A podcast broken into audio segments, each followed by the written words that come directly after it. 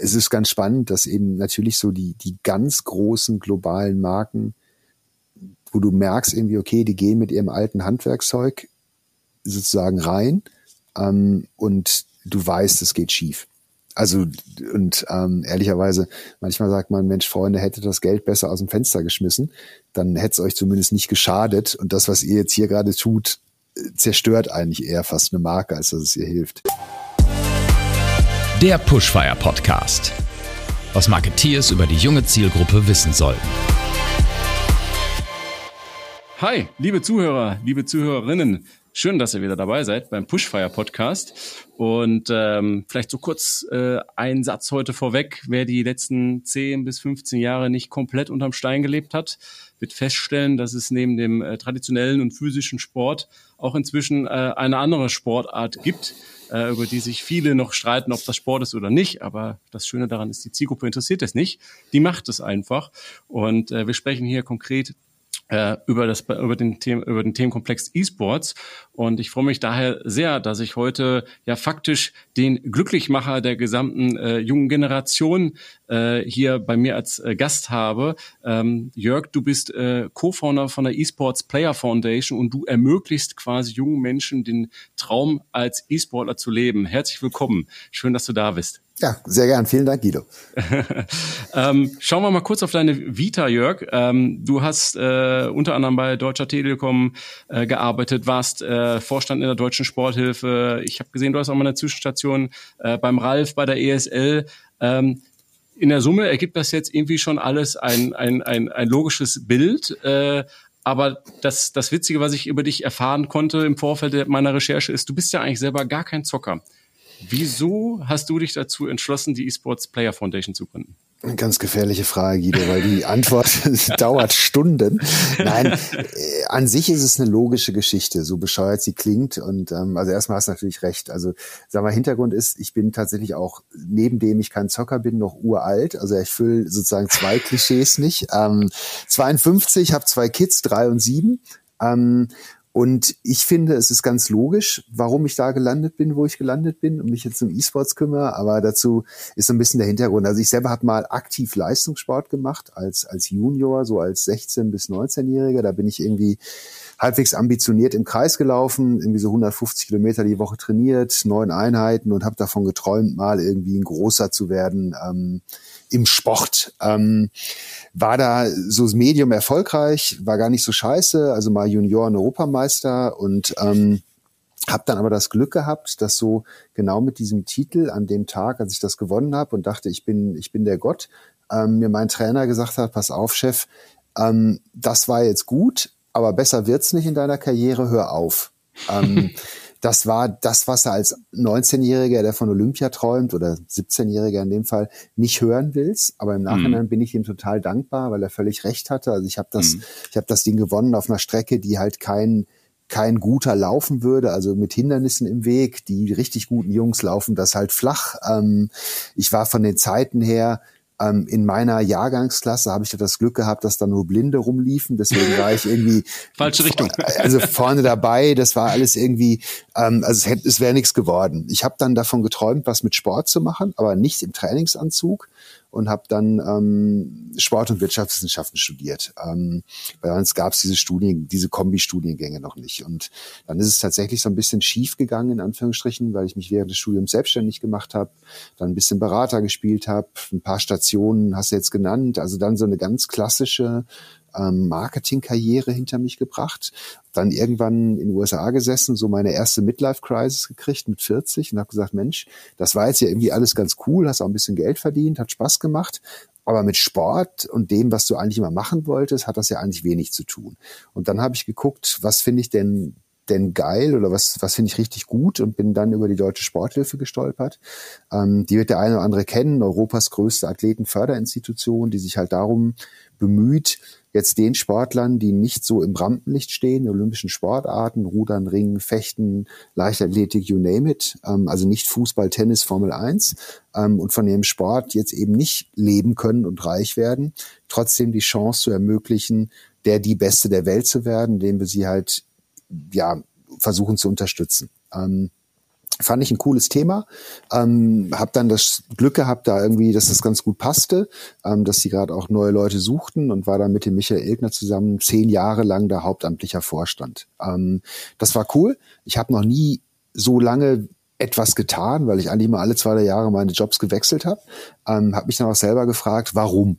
Ähm, an der Kohle lag sicher nicht. Ähm, also auch als Mitarbeiter wirst du da nicht reich, ähm, aber du fährst halt abends nach Hause und hast irgendwie ein saugutes Gefühl, was Sinnvolles zu tun. Also auf mhm. der einen Seite natürlich, weil du die Athleten kennst und kennenlernst und das Spaß macht, deren Entwicklung zu sehen. Auf der anderen Seite aber auch dieses ähm, Gefühl zu haben, eben positiv in die Gesellschaft zu wirken. Also über Vorbilder, Kinder, Jugendliche zu motivieren, zu inspirieren. Das ist schon wirklich großartig.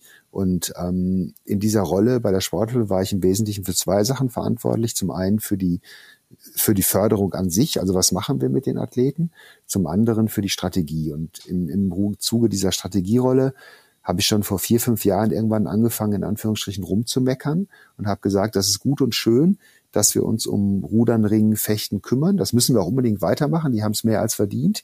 Aber wir dürfen halt die Augen nicht verschließen ähm, davor, dass sich eine Gesellschaft komplett weiterentwickelt hat, Digitalisierung, ähm, komplett neue Vergesellschaftungsformen, dass das alte Vereinsmodell, also treffen sich sieben Deutsche, gründen einen Verein, machen erstmal eine Satzung und eine Hallenordnung und sehr stark reglementiert und strukturiert, dass das halt jetzt vielleicht nicht mehr ganz so zeitgemäß ist, wo du dich heute daran gewöhnt hast, dass eine Fernsehsendung halt dann losgeht, wenn du willst und nicht, weil jetzt gerade 20.15 Uhr ist und die ARD sagt, jetzt kommt der Tatort. Ne? Und ähm, da hat der Sport an sich viele Hausaufgaben nicht gemacht ähm, und du stellst halt fest, dass wenn du heute noch mit ja, jüngeren Erwachsenen wirklich kommunizieren willst, du die halt nicht mehr in der ARD Wintersportübertragung triffst von neun bis 17 Uhr. Da hockt halt meine 83-jährige Mutter, die findet das super. Ähm, mhm. Ähm, ich guck's auch noch gerne, weil ich die Hälfte der Nasen kenne. Aber mein, mein Siebenjähriger wird das nicht mehr schauen. Also mhm. der ist halt am Skateboard unterwegs, Parkour, Freeclimbing, BMX, all diese Dinge und natürlich die größte der, der kulturellen Bewegungen, so nenne ich es immer ganz gerne, E-Sports und Gaming. Also mhm. wenn wir darüber sprechen, ist es einfach Teil der Alltagskultur eines jeden Heranwachsenden. Also das ist, es gehört ganz normal zu deinem Leben dazu, dass du spielst und auch nicht nur spielst, sondern das ist dann die Abgrenzung zum E-Sports spielst mit dem Ziel zu gewinnen, kompetitiv zu spielen. Daraus hat sich auf der einen Seite eine Riesenindustrie entwickelt auch. Ähm, also ganz große Wettbewerbe, wo es wahnsinnige Preisgelder gibt und auch ein ganz, ganz großes Bedürfnis.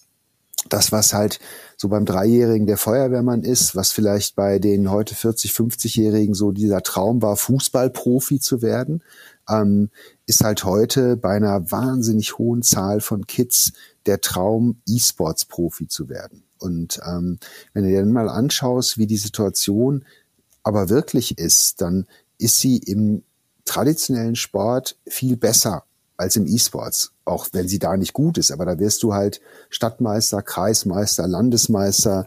Du hast eigentlich, egal für welchen Sport du du ein Fable hast, immer irgendwie einen Verein in deiner Nähe, du hast einen Verband, du hast Strukturen, die sich um dich kümmern und im E-Sports hast du gar nichts. Also du hast auf der einen Seite halt diese wahnsinnig großen Wettkämpfe, die halt professionelle Agenturen organisieren.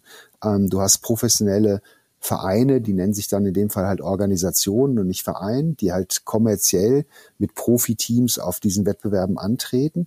Aber der Weg dahin ist halt, ist halt völlig unklar. Und ähm, das hat für uns dann halt irgendwann bedeutet, dass wir auch als Gesellschaft ähm, in E-Sports und Gaming Riesenchancen sehen, auch Risiken.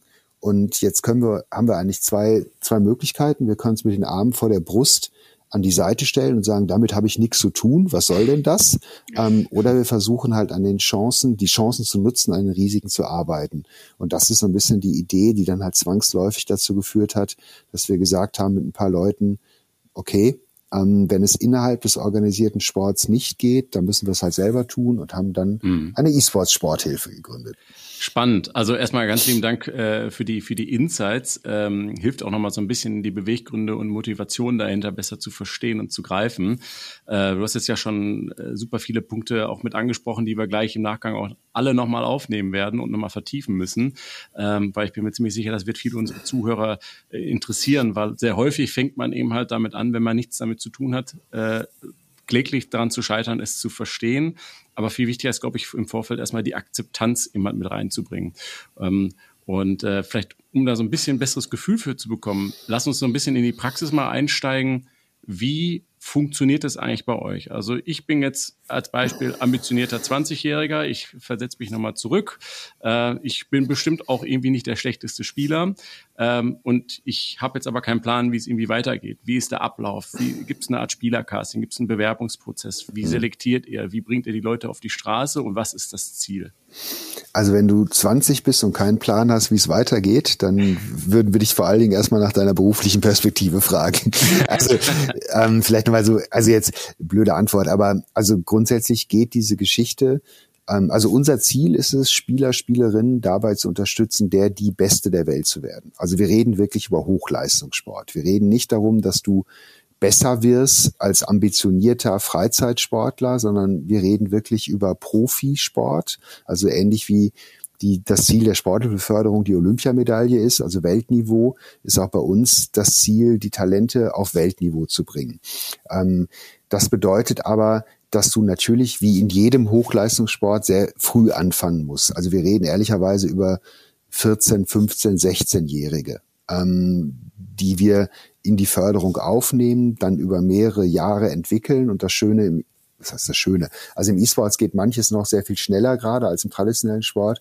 Das heißt, mit so einem Altersniveau 20 solltest du schon sehr viel kompetitive Erfahrung haben und muss eigentlich das ist nochmal so ein Scheideweg, wo man sagt, so in diesem Alter ungefähr muss klar sein, du hast weiter, bist entweder schon auf Weltniveau, was absolut möglich ist, oder hast ein sehr klares Potenzial, da in der nächsten Zeit hinzukommen. Oder wir würden dir ehrlicherweise auch empfehlen, aufzuhören oder das als schönes Hobby zu betrachten, mhm. weil du natürlich wie in jedem Leistungssport einen wahnsinnig hohen Einsatz bringen muss. Und ähm, wenn du es nicht auf dieses Weltniveau schaffst, ähm, macht es im E-Sports keinen Sinn, weil du dann sozusagen halt eigentlich zu viel Zeit verlierst, die dir in deiner beruflichen Ausbildung fehlt. Aber zu der Frage ganz grundsätzlich, also wir haben so den Traum, irgendwann als Institution jedes Ambit also jedes Talent, echte Talent mit dem Potenzial auf Weltniveau zu kommen, in jedem relevanten E-Sports-Titel zu unterstützen. Das hat bei uns logischerweise Not-for-Profit-Institution mit den Möglichkeiten zu tun. Können wir das? Ähm, können wir aktuell nicht. Ähm, wir sind zurzeit in den zwei größten Titeln League of Legends und Counter-Strike unterwegs, also zwei sehr, sehr große Spiele. Ähm, und wenn du jetzt beispielsweise einen 15-, 16-jähriger, sehr, sehr talentierter LOL-Spieler bist, League of Legends-Spieler, dann gibt's verschiedene Möglichkeiten, wie wir in Kontakt kommen können. Also Variante eins ist, du fällst jemandem auf in dieser E-Sports-Welt und der meldet sich bei uns und sagt, schaut euch mal den Guido an.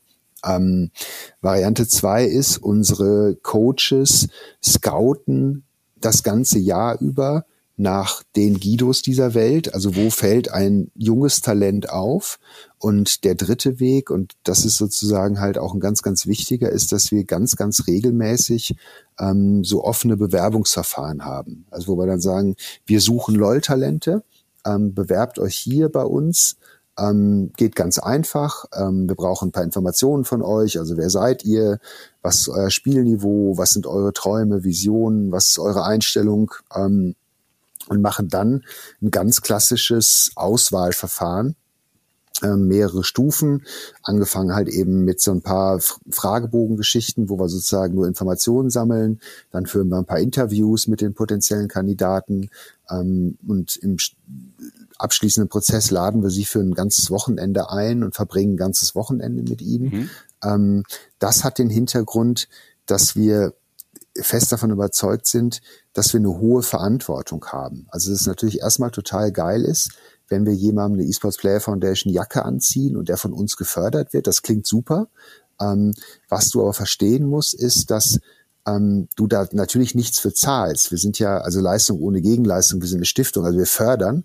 Mhm. Aber das, was du zahlst, ist sozusagen sehr, sehr wertvoll, weil du unheimlich viel Zeit investieren musst.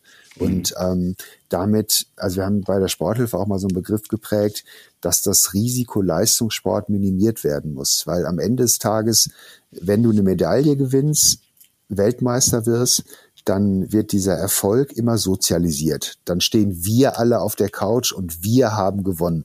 Ähm, das Risiko, der Weg dahin, der ist, das ist aber individualisiert, weil du hältst halt erstmal jahrelang die Knochen hin, triffst deine Freunde nicht, ähm, hast weniger Zeit für die Schule, hast weniger Zeit für deine Ausbildung und ähm, das ist ein, ist ein hohes Risiko.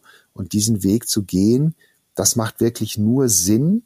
Also Garantien gibt's egal, wie hoch dein dein Talent ist und wie sehr du committed bist, Garantien gibt's da nie. Da kann so viel schiefgehen. Die Wahrscheinlichkeit, dass du nicht Weltmeister wirst, ist halt hundertmal höher, als dass du diesen, diesen Erfolg erreichst. Und deswegen ist es umso wichtiger, am Anfang ganz, ganz seriös wirklich auszuwählen und auch zu schauen, sind das die richtigen Typen, männlich wie weiblich, die auch, also die du auf so eine Reise schicken willst. Mhm, ähm, mhm. ich, ähm, also ähm, Finde ich, finde ich mega. Ähm, ich ich habe da direkt Anknüpfungsfragen, aber ähm, bin selber Eigentümer von einem E-Sports-Team. In Valorant sind wir unterwegs. Und äh, ich, ich kenne das aus eigener Erfahrung, ähm, auch wenn die Jungs natürlich gute Spieler sein müssen, ähm, geht es da natürlich um, um mehr, um, um Psychologie, Konfidenz, aber auch eine gewisse körperliche Fitness. Ernährung spielt eine große Rolle. Ähm, was, was ja häufig immer noch so das Klischeebild des 90er-Nerds ist, dass der sich ungesund ernährt und sozial inkompatibel ist oder vielleicht unsportlich ähm, gibt es heute im Allgemeinen eher weniger. Mit Sicherheit gibt es noch Ausnahmen, aber zumindest auf der Profi-Ebene wahrscheinlich nicht mehr zu vertreten. Was sind denn so Assets, die ihr als Esports Player Foundation äh, für diese Talente eben halt in der Begleitung mit auf den Weg bringt? Also bin ich sehr froh, dass du das ansprichst. Ähm, das ist so, also ich habe ein bisschen gezuckt, ähm, sieht man jetzt im Podcast nicht, weil ähm, das ist ein ganz, ganz, ganz, ganz entscheidendes Thema. Also wenn du dir den E-Sports anschaust, dann durchläuft er durchaus eine vergleichbare Entwicklung wie viele andere traditionelle Sportarten, nur eben in Lichtgeschwindigkeit. Und ähm, so dieses, dieses Beispiel des Pizza Boys, also guck mal, da steht der dicke Nerd, der sich irgendwie von Pizza und Cola ernährt, das sind halt die E-Sportler, die gut Computer spielen, ist für mich so ein bisschen durchaus vergleichbar mit, ich guck dir mal an, im Golf beispielsweise sind halt vor 30 Jahren kettenrauchende Alkoholiker beim Platz getorkelt und waren Weltspitze. Ähm, in der Formel 1 waren's, warst du froh, wenn sie irgendwie der Restalkohol so okay war, dass sie noch ins Cockpit kam. Ähm, Im Fußball wurde geraucht und getrunken in der Bundesliga. Heute völlig unvorstellbar. Mhm. Ähm, E-Sports durchläuft genau die gleiche Entwicklung. Also du hast sicherlich ähm, immer noch den einen oder anderen, bei dem Talent gereicht hat, ein hohes Niveau zu erreichen ähm, ein bisschen in die Zukunft geschaut oder in den hochkompetitiven Titeln jetzt schon, also Valorant, League of Legends, Counter-Strike, ähm, also wo du einen globalen Wettbewerb hast, ähm, völlig unvorstellbar, weil wenn du da nicht 100 Prozent deines Leistungsniveaus abrufen kannst, ähm, sondern vielleicht nur 94, dann sind diese sechs Prozent der Unterschied zwischen Platz 1000 auf der Welt und vielleicht eben zu den Top-Leuten zu gehören. Und ähm, wenn du nicht körperlich fit bist, wenn du dich nicht gesund ernährst, wenn du nicht mental stark bist, wenn du nicht ausreichend schläfst, dann macht dich das alles im Spiel nicht besser, sondern es hindert dich daran, dein Potenzial abzurufen. Und das ist dann eben, es macht dich schlechter und das kannst du dir nicht erlauben. Das heißt für uns ähm, auch absolute Eingangsvoraussetzung, ähm, und das ist auch das, was wir in dem Auswahlprozess ganz, ganz stark überprüfen, ähm, ist, ist da jemand, der glaubt, E-Sports-Profi zu sein bedeutet zehn Stunden zu spielen am Tag? Oder ist das jemand, der die Bereitschaft hat, professionell zu arbeiten? Und ähm, ja, es gibt natürlich immer noch, und da stellen sich mir auch als Sportwissenschaftler die Nackenhaare komplett auf, ähm, diese Deppen, die sagen, wenn du nicht 50 Stunden in der Woche spielst, hast du keine Chance. Äh, zeig mir einen Sport dieser Welt, indem du 50 Stunden spezifisch trainierst. Also welcher Fußballer käme auf die Idee, heute acht Stunden am Tag Fußball zu spielen? Äh, völliger Schwachsinn. Da geht es um Qualität des Trainings ähm, und im E-Sports noch umso mehr, weil wenn du dir anschaust, Wettkampfbelastung im Turnier, wie lang ist sie, ähm, dann geht es um eine Konzentrationsleistung auf allerhöchstem Niveau, die du über einen bestimmten Zeitraum abrufen musst. Und daraufhin kannst du hinarbeiten und trainieren. Das machst du aber nicht, indem du in Anführungsstrichen Sprinter wie ein Marathonläufer trainiert. Also was du mit zehn Stunden Spielen am Tag erreichst, ist halt, du kannst unkonzentriert auf einem relativ guten Niveau du, also du kannst stundenlang auf 80 Prozent deines Leistungsvermögens spielen. Das ist ganz schön, interessiert aber keine Sau. ähm, was, was du schaffen musst, ist anderthalb, zwei Stunden auf 100 Prozent spielen zu können. Mm. Und das ist eben auch das Thema und ähm, deswegen sind wir vielleicht auch politisch so stark unterstützt, weil wir ähm, im Prinzip die Kinder durchaus vom Rechner wegholen, indem wir ihnen eben sie absolut ernst nehmen in ihrem in ihrem Bedürfnis und in ihren Wünschen besser zu werden, ähm, das auch verstanden haben, dass das im E-Sports die Kernmotivation ist. Also jetzt nicht nur vielleicht, um der Beste der Welt zu werden, sondern und wenn es nur darum geht, in der Peer Group, in der Klasse, in der Ladder, also die zehn Kumpels, die miteinander spielen, da der Beste zu sein. Ähm, was machst du, wenn du keine Ahnung hast? Viel hilft viel. Ich ziehe mir irgendwelche Videotutorials rein und spiele halt noch eine Stunde mehr. Jetzt ähm, zuck ich. funktioniert halt 0,0. Mhm. Ähm, oder bringt dich halt auf ein gewisses Niveau, natürlich, aber es gibt einen schlaueren und effizienteren Weg. Und mhm. der ist halt sozusagen, sich als ganzheitlicher Athlet zu verstehen. Ähm, und das ist auch das, was unsere Spieler verpflichtend durchmachen müssen. Also sie kriegen von uns und müssen an ihrer Ernährung arbeiten, kriegen mhm. Ernährungsberatung. Mhm. Sie sind mhm. verpflichtet, physisch Sport zu betreiben. Ähm, sie sind verpflichtet, eine sportpsychologische Betreuung in Anspruch zu nehmen, also an ihrer Persönlichkeit zu arbeiten. Ähm, das sind alles, neben dem, dass wir sie natürlich auch im Spiel trainieren, also In-Game-Coaching, ähm, sind das aber ganz elementare Bestandteile. Wir machen ganz viel Seminare zu, zu Schlafen, ähm, also eben Performance in den Vordergrund zu stellen. Ähm, dieses Verständnis zu wecken, du musst halt Profi sein.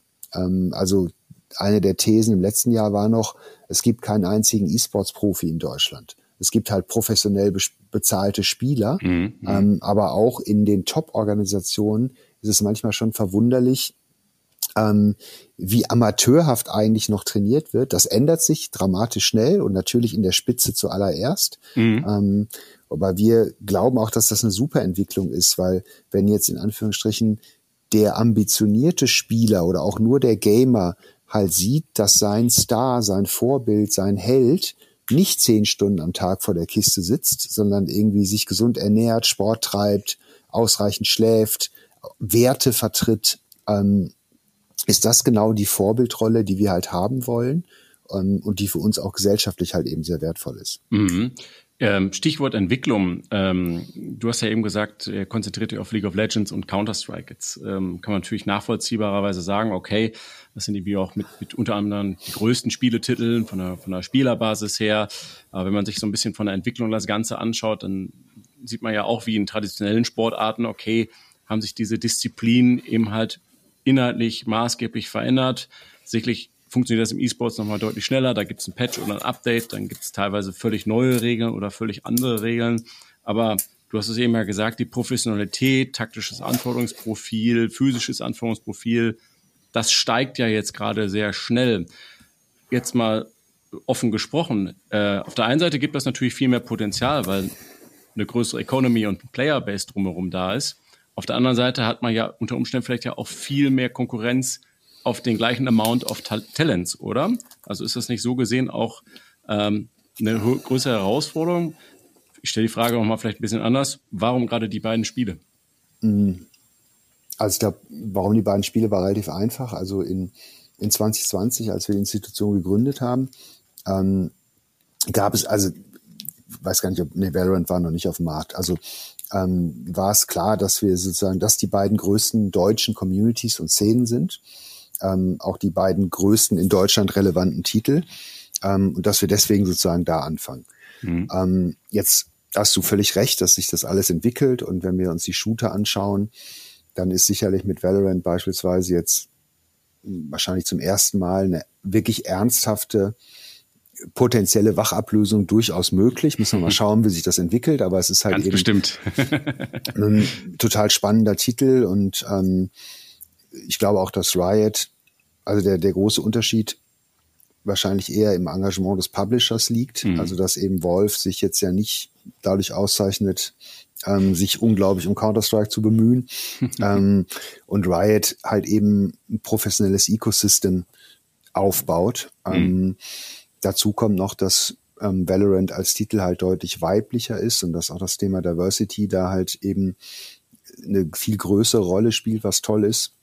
Also alles ganz spannend, müssen wir beobachten. Mhm. Ähm, Amount of Talents, naja, also lass mal ernsthaft, wir, wir reden zurzeit ja über Deutschland, mhm. der fünf größten Gaming-Markt der Welt, ähm, mhm. 82 Millionen Einwohner. Ähm, und wie viel Deutsche haben wir in der absoluten Weltspitze in den relevanten Titeln? Also da brauche ich, glaube ich, nur eine Hand aus der Tasche holen. Ähm, und das kann ja nicht sein. Ne? Also ich mhm. glaube, die Diskussion, ähm, wenn ich mir dann anschaue, Skandinavien, Korea, also einige Gebiete auf der Welt, in der einfach die Entwicklung, Förderung, Professionalisierung weiter vorangeschritten ist, das mal ins Verhältnis setze, ähm, haben wir einen unendlichen Pool an Talenten sicherlich noch in Deutschland, mit dem wir X-Titel bestücken könnten. Mhm. Ähm, warum haben wir die nicht? Warum sind so wenig Deutsche auf Weltniveau? Ähm, auch, glaube ich, eine relativ simple Antwort. Das hat immer was mit Förderung zu tun.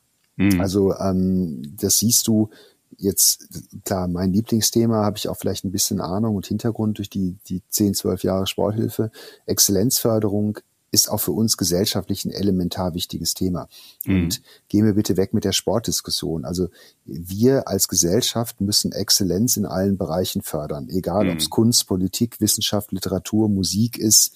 Ähm, in den gesellschaftlich relevanten mhm. Feldern lebt gerade eine Gesellschaft wie unsere von Exzellenz und Höchstleistung. Und ähm, dass E-Sports und Gaming in diesem Bereich zu rechnen ist, da wirst du niemanden finden, der da widerspricht, auch von einer globalen, all, einer der Punkte beispielsweise, warum die Bundesrepublik Deutschland den Leistungssport fördert, ist die Repräsentanz unseres Landes, der Leistungsfähigkeit unseres Landes im In- und Ausland.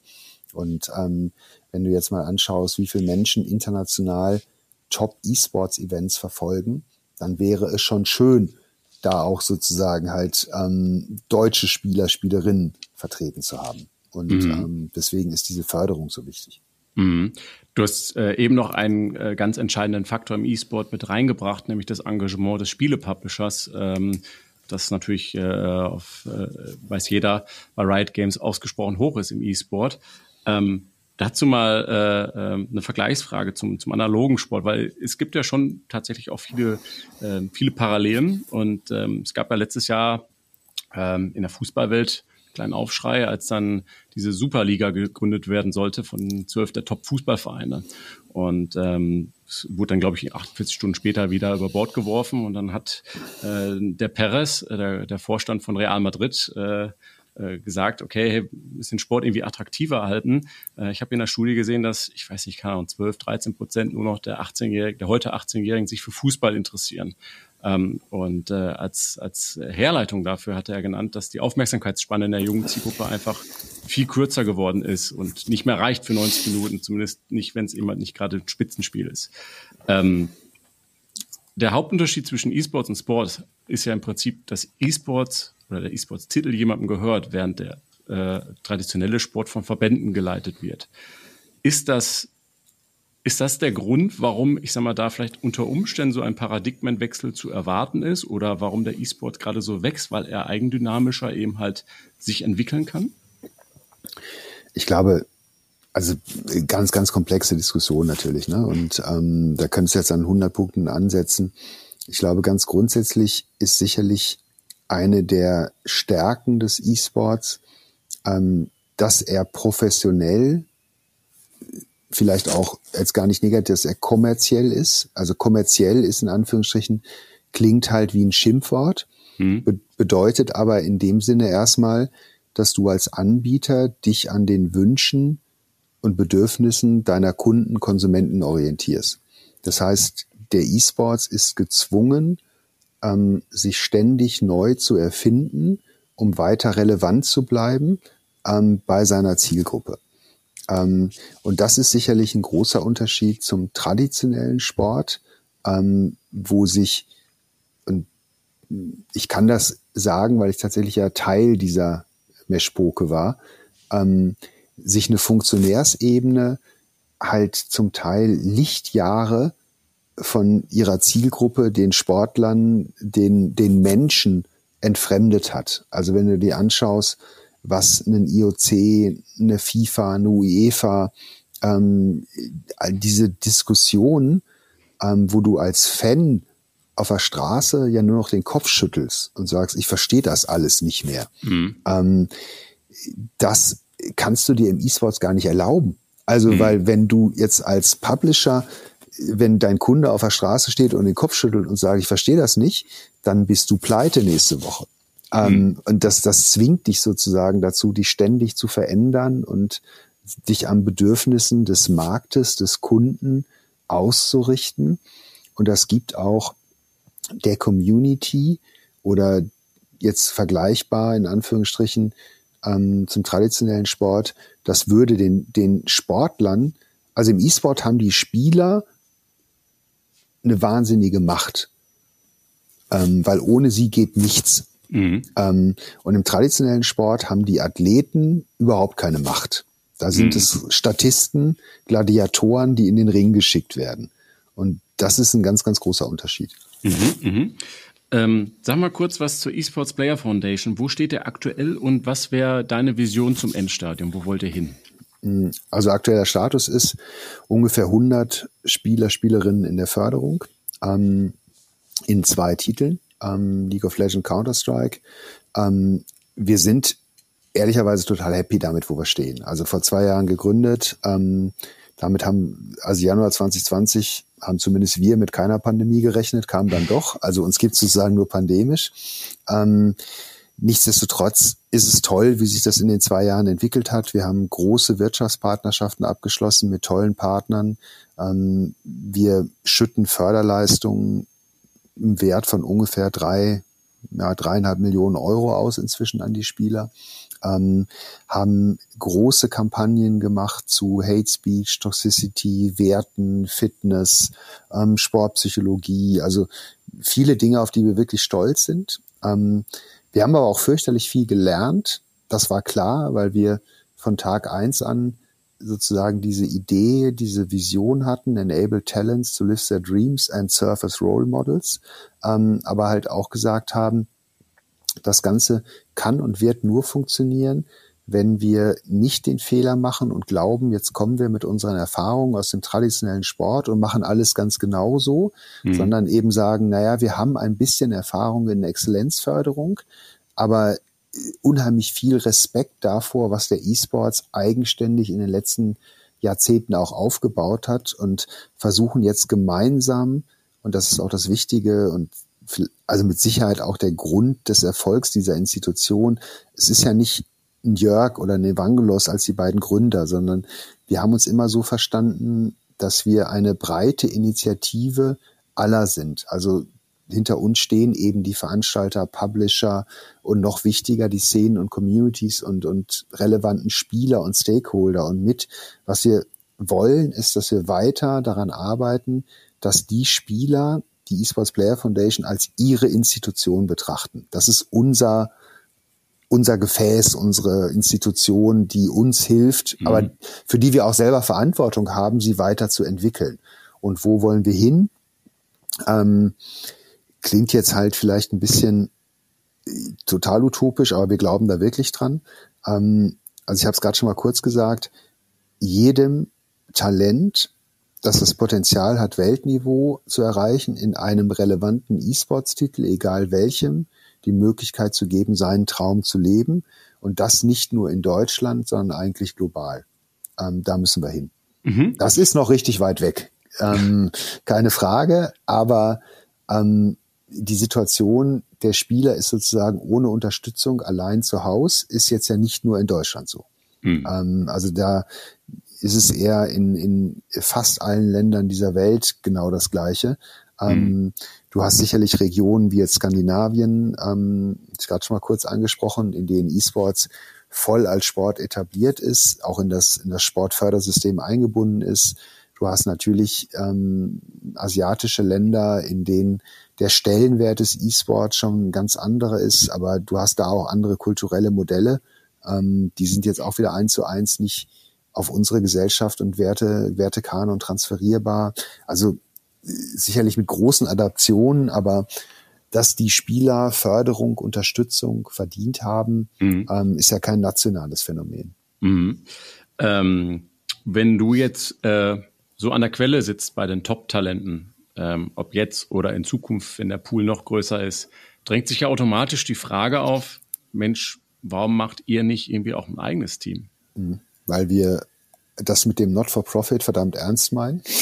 ähm, es würde Guter nicht, Punkt, haben wir noch nicht drüber gesprochen, ja. Mhm. Genau, es, es würde nicht anders funktionieren. Also mhm. wir sind, das ganze Prinzip funktioniert nur, wenn wir absolut neutral sind. Also mhm. wir stehen, wir arbeiten mit allen Publishern zusammen, wir arbeiten mit allen Organisationen zusammen und wir möchten also nicht in den Wettbewerb treten mit mhm. irgendeinem.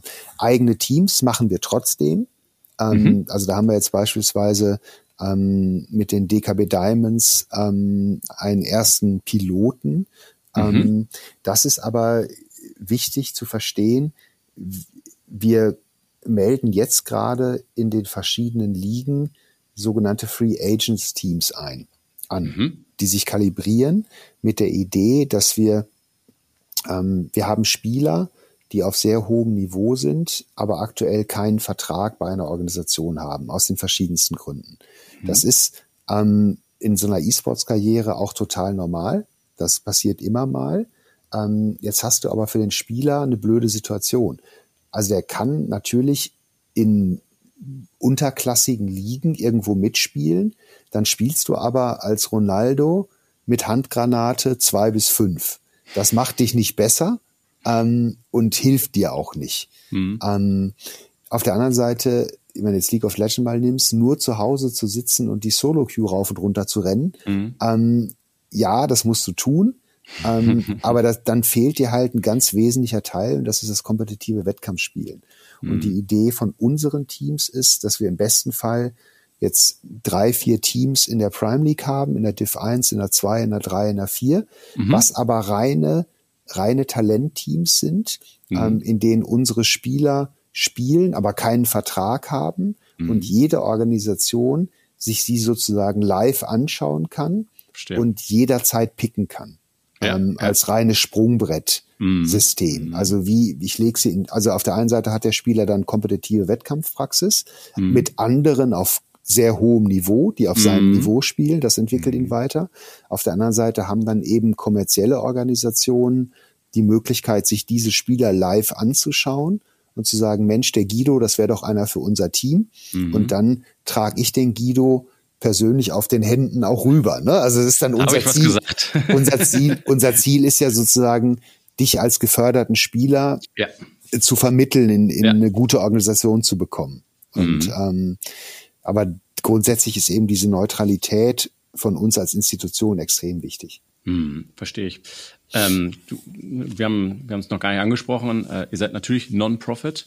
Ähm, trotzdem habt ihr natürlich äh, bei 100 Spielern äh, in der Betreuung und ich sag mal auch der gesamten Peripherie und, und auch Menschen, die da ja aktiv mitarbeiten und irgendwie auch äh, ein Dach über den Kopf und einen führenden Kühlschrank haben wollen, ja irgendwie auch einen Kostenapparat dahinter. Mhm. Ähm, wie macht ihr das mit der, mit der Finanzierung? Ist es äh, primär ein Partnerthema oder äh, habt ihr in irgendeiner Form bei der Spielervermittlung Beteiligungsthemen in den Verträgen drin oder welche Modelle habt ihr da oder mhm. Revenue Streams? Ja, also zweiteres Beteiligung an Spielern wäre eine Vollkatastrophe. Mhm. Auf gar keinen Fall jemals, weil das mhm. wäre dann wieder sozusagen nicht mehr nicht not for profit. Mhm. Ähm, und das, das, nein. Also die Spieler, ganz, ganz wichtig. Das ist Leistung ohne Gegenleistung und wir haben weder Rechte noch haben die Spieler Verpflichtungen uns mhm, gegenüber. Mhm. Sie, sie werden einfach aufgrund ihrer, ihrer Leistung unterstützt, ähm, freiwillig und sie haben keinerlei Verpflichtung zu uns.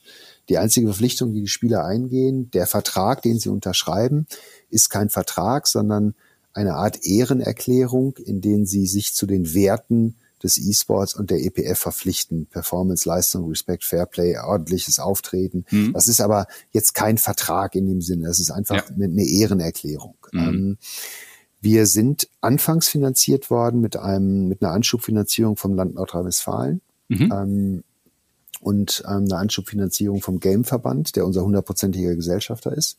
Ähm, und haben, und wir werden, meine Prognose, in drei bis fünf Jahren auch eine staatliche Unterstützung bekommen. Mhm. Ähm, weil es ist überhaupt nicht zu akzeptieren, dass sozusagen halt jetzt beispielsweise der Bund den Leistungssport in Deutschland mit 160 Millionen Euro fördert, ähm, aber im E-Sports nichts tut. Also bei der internationalen Bedeutung mhm. des E-Sports im Vergleich zu. Weil das sind doch, da sind noch ein paar dicke Bretter, die da gebohrt werden müssen.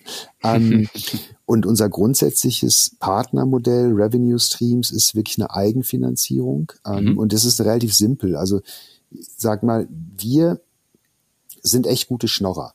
Ähm, also uns, wir werden daran gemessen ja, ähm, dass wir möglichst viele attraktive Leistungen für die Spieler anbieten können.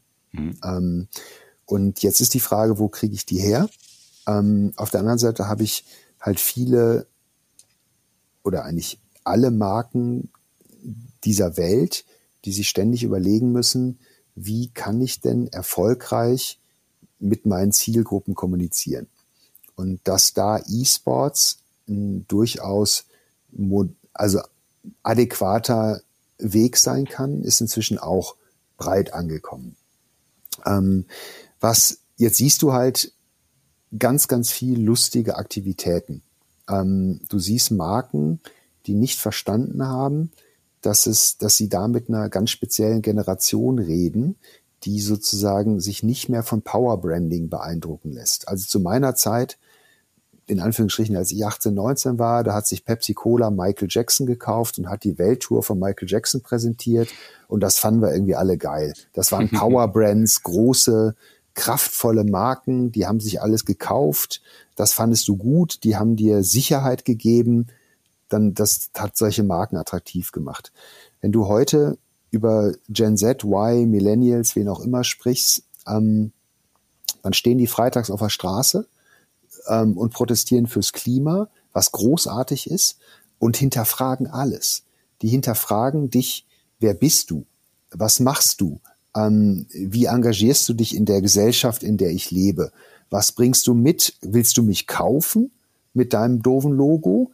Oder hast du ernsthaft Interesse, dich mit dem, was ich liebe, auseinanderzusetzen und zu beschäftigen? Und wir haben da so einen Begriff geboren des, des Enabler-Marketings, dass wir sozusagen Marken versuchen zu erklären, dass wenn sie über den E-Sports mit einer jungen Zielgruppe kommunizieren wollen, dass das A eine hervorragende Idee ist, aber B genau nur dann funktioniert, wenn sie als Marke echten Mehrwert in den E-Sports mitbringen.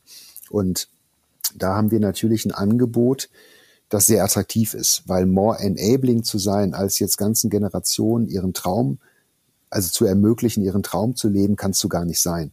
Und ähm, daher suchen wir eigentlich immer Markenpartner, die mit ihrer Kompetenz und ihrem Produkt glaubwürdig und nachhaltig einen Mehrwert bringen können. Also beispielsweise jetzt arbeiten wir halt mit, mit Garmin zusammen, einer sehr etablierten Fitnessmarke, die halt sehr, sehr viel Know-how auch im Bereich Fitness hat. Und ähm, das Fitnesstraining, das unsere Spieler bekommen, wird halt ermöglicht durch das Engagement von Garmin. Mhm. Und ähm, das hat jetzt nichts damit zu tun, dass wir die Welt zukleistern würden mit Logos. Ähm, aber jedem Spieler ist klar, dass dieses für ihn ganz wertvolle und wichtige Angebot sozusagen durch die Marke ermöglicht wird. Und auch der Community, die sozusagen von den Förderangeboten, die wir machen, insofern profitiert, als dass wir ganz, ganz viel davon visualisieren, Videos machen, sie halt teilhaben lassen und ihnen die Möglichkeit geben, auch wenn sie nicht gefördert sind, die gleiche Reise mitzumachen, mhm. profitieren eben auch davon, dass jetzt beispielsweise diese äh, Videos zu Fitness nur möglich sind, weil sich halt eine Marke ernsthaft engagiert.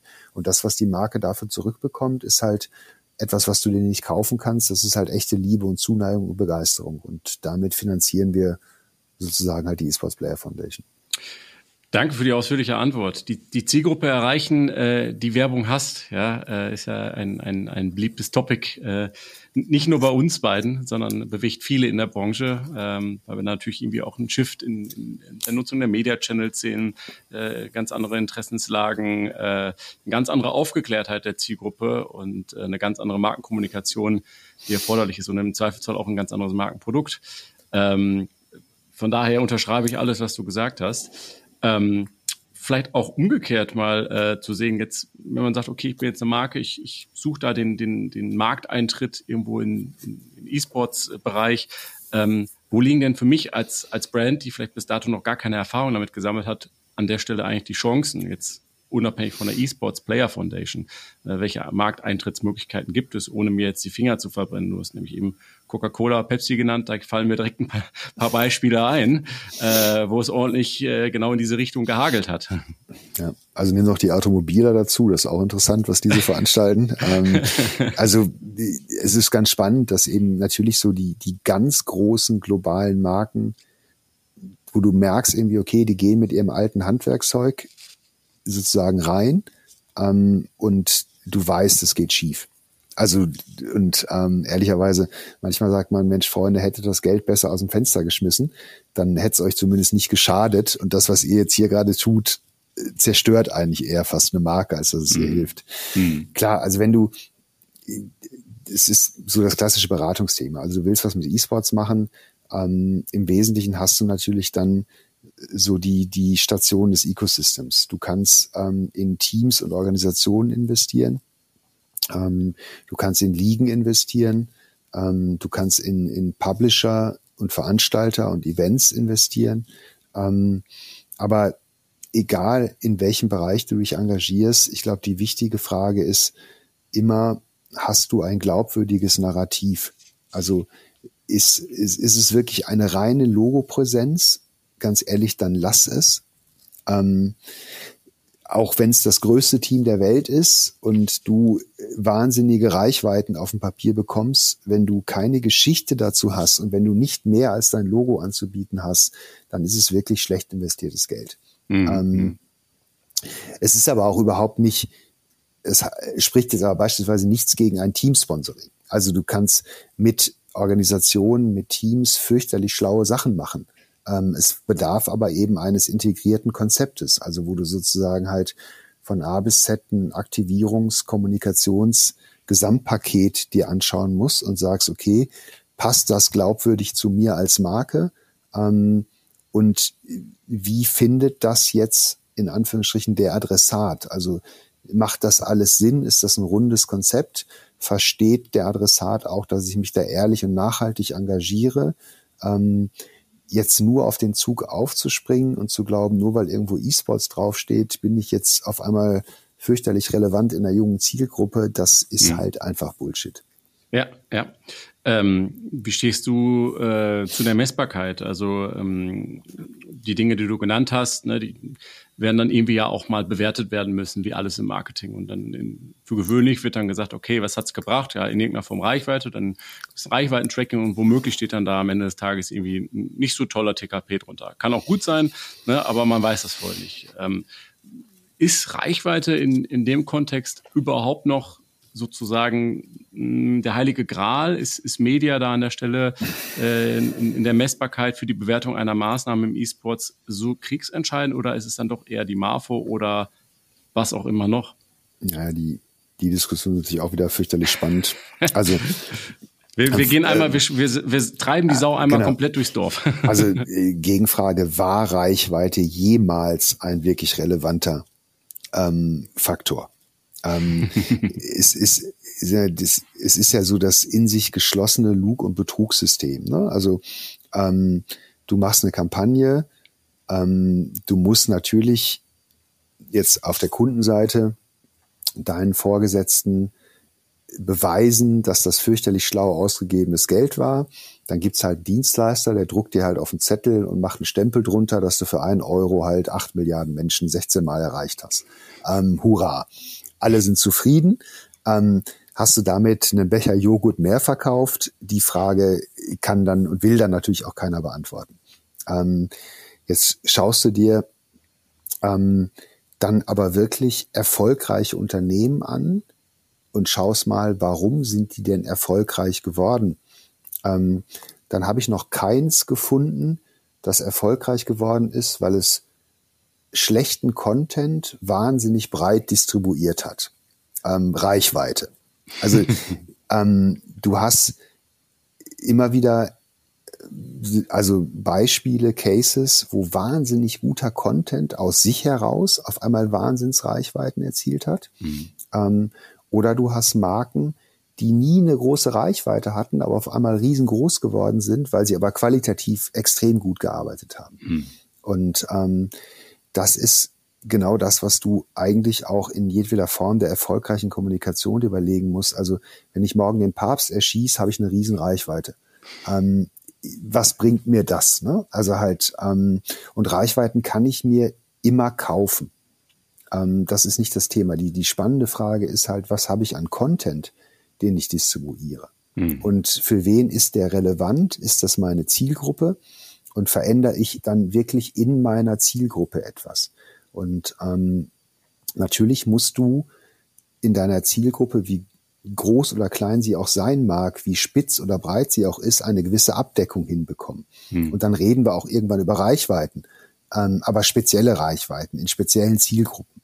Hm. Und ähm, das, was du dann eigentlich der Faktor sein muss, ist, ähm, also wo du wirklich einen Erfolg misst, und da sind wir halt noch nicht besonders weit in den, in den Methodiken, ist halt, wie hat sich die Einstellung zu mir und meinem Produkt Kaufbereitschaft verändert.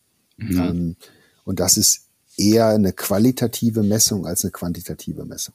Mhm.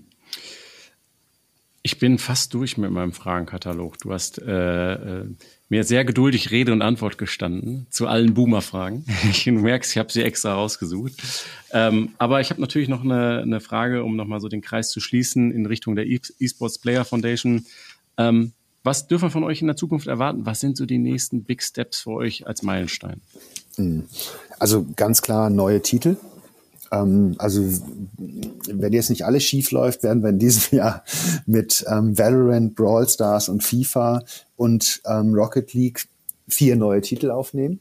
Okay, ähm, das, das, ist ja eine Vervielfachung. Ja, ähm, freuen wir uns auch sehr. ähm, Zeit wird's. Ähm, aber auch amtlich, äh, äh, weil natürlich auch ein bisschen mehr Arbeit dadurch entsteht. ja, aber also es ist Arbeit, das macht alles fürchterlichen Spaß. Ne? Also klar, mhm. wir also wir verbringen viel Zeit mit dem Thema. Das sind schon irgendwie 12, 13, 14 Stunden am Tag, aber es macht halt fürchterlich Spaß. Ähm, dann ähm, werden wir weiter an dem Thema ähm, Diversity, Equality arbeiten. Das ist für uns ganz, ganz wichtig. Wir werden weiter uns um Themen wie Hate Speech, Toxicity bemühen. Also da die, die Threats des E-Sports auch sozusagen oder des Gamings adressieren. Ähm, werden weiter versuchen, viel im Bereich der digitalen Bildung, Elternaufklärung, ähm, vielleicht Dinge wie, ähm, wie können wir es im Schulsystem, Schulalltag, im Bildungssystem die Chancen des E-Sports und Gamings noch besser integrieren. Und ein ganz entscheidender Schritt wird für uns sein, wann wir sozusagen die ersten Internationalisierungsschritte machen. Ähm, das sind Punkte, das klingt nicht so, als ob ihr das in den nächsten vier Wochen vorhabt. ja, dazu bin ich dann wieder der Oberboomer, dass wir tatsächlich relativ professionell planen, auch mal Midterm, Longterm und ähm, da Gehört dann, dazu. Am Ende ist es nicht schlecht. Also ich glaube, so die Kombi, so ein paar Opas zu haben wie mich, aber halt eben viele, eben dann die 18, 19, 20-Jährigen, ist, ist ein guter Weg. Also Jörg, ähm, du hast dich gut gehalten für dein Alter, darf ich so sagen. Ich sehe dich ja hier. Oh. ähm, aber viel wichtiger, äh, man merkt ja nicht nur den Spaß, sondern vor allen Dingen auch die Leidenschaft für das Thema an. Äh, um, es ist ein schöner, schöner Beweis dafür, dass man eben halt nicht selber äh, Gamer sein muss, um äh, eben halt die Dinge trotzdem eben halt professionell zu verstehen und äh, ich sag mal immer für eine Organisation oder Institution zu nutzen. Ähm, ich von meiner Seite aus werde euch weiterhin verfolgen und äh, ganz kräftig die Daumen drücken und vielleicht in Zukunft ja auch mal den einen oder anderen Partner vermitteln dürfen. Würde mich jedenfalls sehr freuen, wenn wir Teil der Journey werden, weil das Thema liegt auch mir sehr am Herzen, wie du gemerkt hast. Und äh, von daher sage ich erstmal an der Stelle ganz lieben Dank für deine Zeit, für die Aufklärung. Ich hoffe, den Zuhörerinnen und Zuhörern hat es gefallen und ich äh, bin gespannt, äh, wann ihr die nächsten Spiele announced. Cool, hat Spaß gemacht. Vielen Dank, Guido. Danke, Jörg. Der Pushfire Podcast. Was Marketeers über die junge Zielgruppe wissen sollten.